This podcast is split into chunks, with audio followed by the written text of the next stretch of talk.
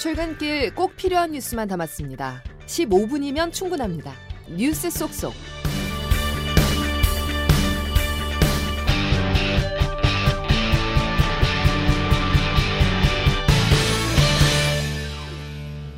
여러분 안녕하십니까? 10월 30일 월요일 CBS 아침 뉴스 김은영입니다. 이태원 참사 발생 1주년인 어제 서울 용산 이태원 골목에는 희생자들을 추모하는 시민들의 발길이 이어졌습니다. 서울광장에서도 희생자를 애도하고 유족을 위로하기 위한 시민 추모 대회가 열렸습니다. 박희영 기자의 보도입니다. 159명의 희생자가 발생한 이태원 참사가 발생한 지 1년이 지난 29일 참사 현장인 이태원 골목에는 추모객들의 발길이 이어졌습니다. 특히 여기 오는 거 조금 무섭긴 했는데 무고한 생명이 죽는 일이 없도록 딱 기억해야 될 것 같아요. 다른 사람의 일이 아니라 내 일이 될 수 있다는 생각이 들어서 왜 그때 그렇게밖에 할 수 없었는지 그거는 밝히지 않고 자꾸 덮으려고만 하고 답답한 마음은 있죠. 추모 대회에 참여한 시민들은 참사 이후 책임을 제대로 가리지 못한 현실에 비판의 목소리를 높였습니다. 제대로 된 진상도 밝혀지지도 않고 그리고 책임자들도 처벌하지 않은 것에 대해서 시민들과 함께하기 위해서 나왔습니다. 작년에 되게 많은 분들이 희생되셨잖아요. 그 이후에 아무 일 없었던 것처럼 일상이 지나가고 이런 게 이상하다고 느껴졌어요. 제대로 해결되지도 않고. 이날 저녁 서울 광장에서 진행된 시민 추모 대회에서 유가족들은 희생자들을 잊지 말아달라며 진상규명을 위한 이태원 참사 특별법 제정을 다시 한번 강조했습니다. 유가족협의회 이정민 운영위원장입니다. 윤석열 대통령께 말씀드리고 싶습니다. 1년 전에 악몽 같은 시간을 돌아보며 잃어버린 우리 아이들을 추모하는 이 시간은 결코 정치 집회가 아닙니다. 참사태는 여야가 없고 모두가 국민의 목소리에 귀를 기울여야 할 때입니다. 진정성 있는 자세로 특별법 통과에 힘을 보태 주십시오. CBS 뉴스 박형입니다. 이태원 참사 일주기인 어제 윤석열 대통령이 추도 예배에 참석해 안전한 대한민국을 만들기 위해 노력하겠다고 말했습니다. 양승진 기자의 보도입니다. 윤석열 대통령은 어제 서울 성북구 영암교회에서 진행된 이태원 참사 희생자 추도 예배에 참석했습니다. 이태원 참사 일주기를 맞아 서울 광장에서 열린 시민 추모 대회 불참한 대신 추도 예배 형식으로 애도를 표한 겁니다. 윤 대통령은 추도사에서 지난해 오늘은 살면서 가장 큰 슬픔을 가진 날이라고 말했습니다. 우리의 사고로 떠나신 분들을 이분들이 사랑했던 대한민국 국민의 한 사람으로서 반드시 안전한 대한민국을 만들어 그분들의 희생을 헛되게 만들지 않겠다는 다짐입니다. 인유한 국민의힘 혁신위원장은 김경진, 이소희, 박소연 혁신위원과 함께 추모 대회에 참석했습니다. 인 위원장이 일부 추모 행사를 마치고 나가는 길에 일부 추모 대회 참석자가 고성으로 야유와 욕설을 하는 소동이 벌어지기도 했습니다. 더불어민주당 이재명 대표는 시민 추모 대회에 참석해 이태원 참사 특별법의 신속한 통과로 진실을 밝히고 책임을 물어 다시는 이런 일이 재발하지 않도록 하겠다고 말했습니다. 참사에 책임을 지는 사람이 단 한 명도 없습니다. 책임 있는 정부 당국자들은 오늘 이 자리조차 끝끝내 외면했습니다. CBS 뉴스 양순일입니다. 이스라엘이 팔레스타인 가자 지구에 대해 지상전을 벌이고 있습니다. 이란은 레드라인을 넘었다며 대응을 경고했는데요. 자세한 소식 스튜디오에 나와 있는 최인수 기자와 얘기 나눠보겠습니다. 최 기자. 네. 이스라엘이 전쟁 2단계를 선언하면서 가자 지구 내에서 본격적인 지상전이 벌어지고 있는 거죠. 그렇습니다. 그 지난 주말 사이 본격적인 지상전 국면으로 접어들었고요. 이스라엘군은 가자지구 북부 지역을 일부 장악했습니다. 어, 이스라엘은 매우 긴급한 요구를 하면서 가자 주민들의 남쪽 대피를 또 통보를 했는데 사실상 최후 통첩으로 해석이 됩니다. 어, 현지 보도에 따르면 어제는 이스라엘군이 그 국경 인근의 가자지구 내 한 터널 입구에서 하마스 대원들과 교전을 벌였습니다. 상당히 그 큰 지하 터널인데요. 여기서 그 다수의 하마스 무장 대원들과 총격전을 벌였고 어, 박격포도 여러 발이 오갔고 이스라엘군은 드론 공격도 진행한 것으로 그렇게 전해지고 있습니다. 어, 이스라엘군이 하마스 병력 다수를 사살했다 이렇게 보도가 되고 있습니다. 네, 아무래도 장기전이 될 것 같죠. 네, 그 네타냐후 이스라엘 총리가 28일 기자회견에서 그 길고 어려운 전쟁이 될 것이다 이렇게 말했는데요. 어, 대규모 시가전은 이스라엘 입장에서는 민간인 피해가 클 수 있다는 점 그리고 하마스의 지하 터널 역습이 있을 수 있다는 점 등에서 부담스러울 수밖에 없습니다. 또 그 가자지구로 납치된 인질 200여 명 역시 그야말로 사지에 내몰린 상태인데요. 어, 이스라엘 측은 하마스를 더 압박할수록 인질을 구할 가능성이 커진다고 이야기하고 있지만 여론은 싸늘하기만 합니다. 그 하마스는 인질과 이스라엘에 수감 중인 팔레스타인 죄수 6천 명을 맞교환하자 이렇게 협상을 제안을 했는데요. 그 주변국인 카타르가 막후 중재를 하고 있지만 그 지상전 전개로 협상은 더욱 어려워졌다 이렇게 밝혔습니다. 네, 하마스를 지원하는 이란은 레드라인을 넘었다면서 본격 대응을 경고했고 이란의 지원을 받는 중동 무장 세력들의 움직임에 따라 확전 우려도 고조되고 있습니다. 네, 그 이란 대통령이 그 이스라엘을 향해서 red line을 넘었다. 이것이 모두를 행동하게 만들 수 있다고 소셜 미디어에 글을 올렸는데요. 그 이란의 지원을 받는 레바논 무장정파 헤즈볼라, 그리고 예멘의 후티 반군, 그리고 시리아와 이라크 내 친이란 민병대 등 소위 이란의 대리 세력들의 움직임에 상당한 관심이 그래서 쏠리고 있습니다.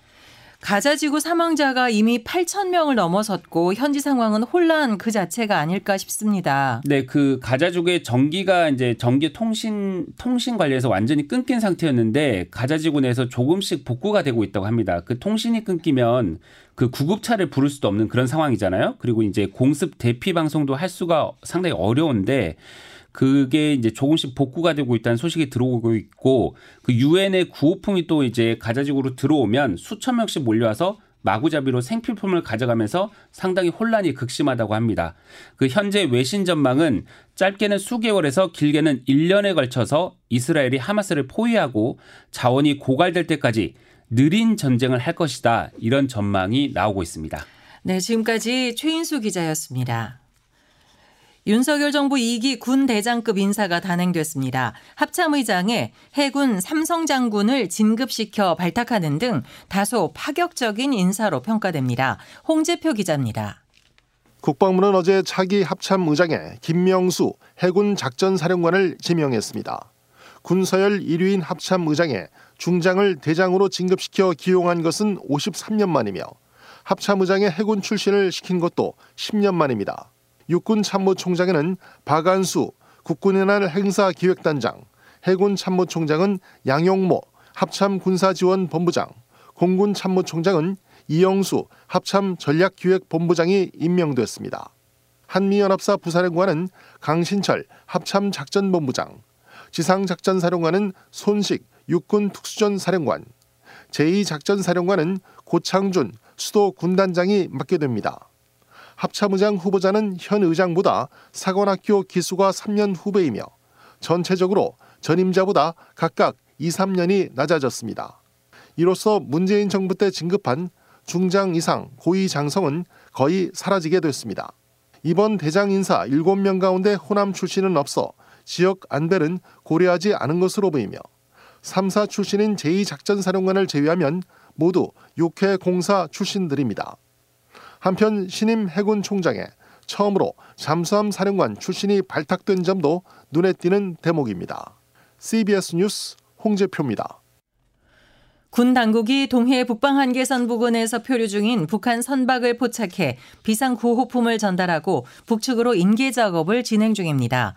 합동참모본부에 따르면 해군 해상 초계기는 어제 오후 2시 16분쯤 강원도 고성군 제진항 동쪽 200km 북방 한계선 북쪽 약 3km 해상에서 표류 중이던 미상 선박을 발견했습니다. 군은 선박 탑승자들이 표류 중이며 북한으로 돌아가기를 희망한다는 뜻을 확인한 뒤 식량과 식수 등을 전달하고 북측의 인수를 기다리고 있습니다. 정부와 대통령실 국민의힘이 코로나19 시기 소상공인들에게 선 지급했던 재난지원금에 대한 환수 조치를 하지 않기로 했습니다. 불경기 속에서 어려움을 겪는 소상공인들의 민생 안정 대책의 하나입니다. 오수정 기자가 보도합니다. 당정은 코로나19 유행 시기 자영업자들에게 선지급된 최대 200만 원의 재난지원금 환수를 면제하기로 결정했습니다. 소상공인에게 지급한 일부 지원금을 환수하려던 계획에 줬다 뺏기 논란이 일자 이를 전면 백지화한 겁니다.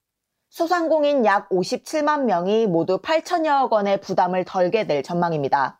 당정은 매출 정보가 없던 상황에서 긴급히 지원돼 행정청과 소상공인의 귀책 사유가 없다는 점 등을 고려했다고 밝혔습니다. 국민의힘 박정아 수석 대변인입니다. 고금리로 소상공인의 경영이 어려운 점들을 고려하여 법률상 환수 의무 면제를 위한 소상공인법 개정을 신속히 추진하기로 하였습니다. 또 소상공인 매출 증대를 위해 전국민 소비 캠페인을 실시하고 온누리 상품권 구매 한도도 상향할 계획입니다. 당정은 럼피 스킨병 안정화를 위해 11월 말까지 전국 모든 소에 백신을 접종하고 살처분 보상금을 전액 지급합니다. 아울러 가계부채 대책과 관련해 DSR 제도의 효과를 면밀히 모니터링하면서 추가 개선 조치를 내놓는다는 방침입니다. CBS 뉴스 오수정입니다. 필로폰 밀반입에 연루된 의혹으로 경찰에 입건된 인천국제공항 세관 직원들이 여전히 정상 업무를 하고 있던 것으로 확인됐습니다. 임민정 기자가 보도합니다.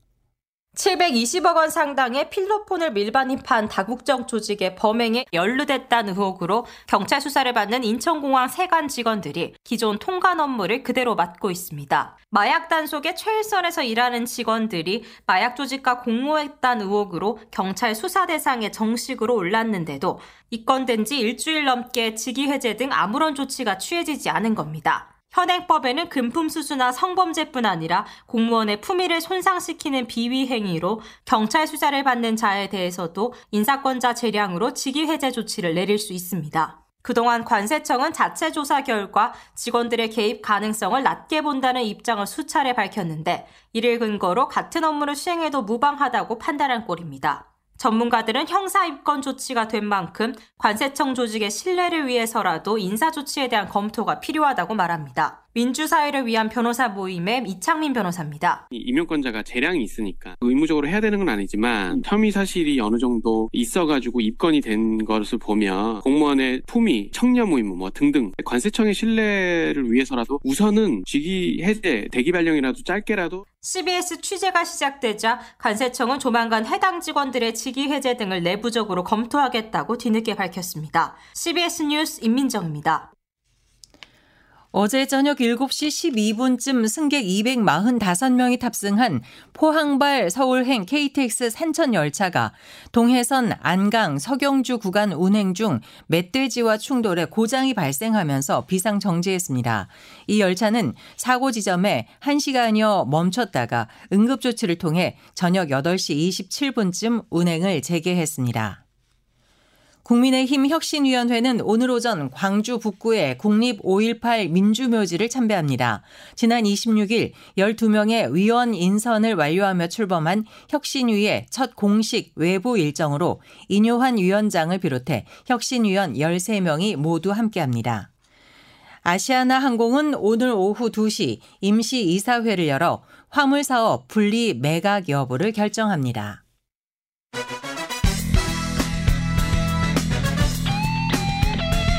핵심만 담다. Save your time. 이어서 날씨를 이수경 CBS 기상 전문 리포터가 전해드립니다. 네, 오늘도 일교차큰 전형적인 가을 날씨를 보이겠습니다. 아침에는 다소 쌀쌀한 날씨가 이어지면서 현재 내륙 지방은 10도 아래의 기온을 보이는 곳이 많은데요. 한낮에는 대부분 20도 안팎까지 오르면서 상대적으로 온화한 날씨가 예상됩니다. 오늘 전반적으로 어제와 비슷한 기온이 예상됩니다. 오전 7시 현재 서울 기온은 영상 9.7도인데요. 한낮 기온은 서울과 수원, 속초와 청주가 21도까지 오르겠고 전 전주와 광주, 대구는 22도가 예상됩니다. 이번 한 주간 큰 추위 소식은 없는 가운데 낮과 밤에 기온차 큰 날씨가 이어지겠는데요. 다만 오늘 오전까지 경기와 강원도 남부 내륙에는 지역에 따라 안개가 짙게 끼면서 교통안전에 주의를 하셔야겠습니다. 고기압의 영향권에서 오늘 낮 동안 가끔씩 구름이 끼는 날씨가 예상됩니다. 이번 주는 수요일에 수도권과 강원도 지역에 비가 내릴 것으로 보입니다. 날씨였습니다. 이상으로 CBS 아침 뉴스를 모두 마칩니다. 오늘도 함께 해주신 여러분 감사합니다.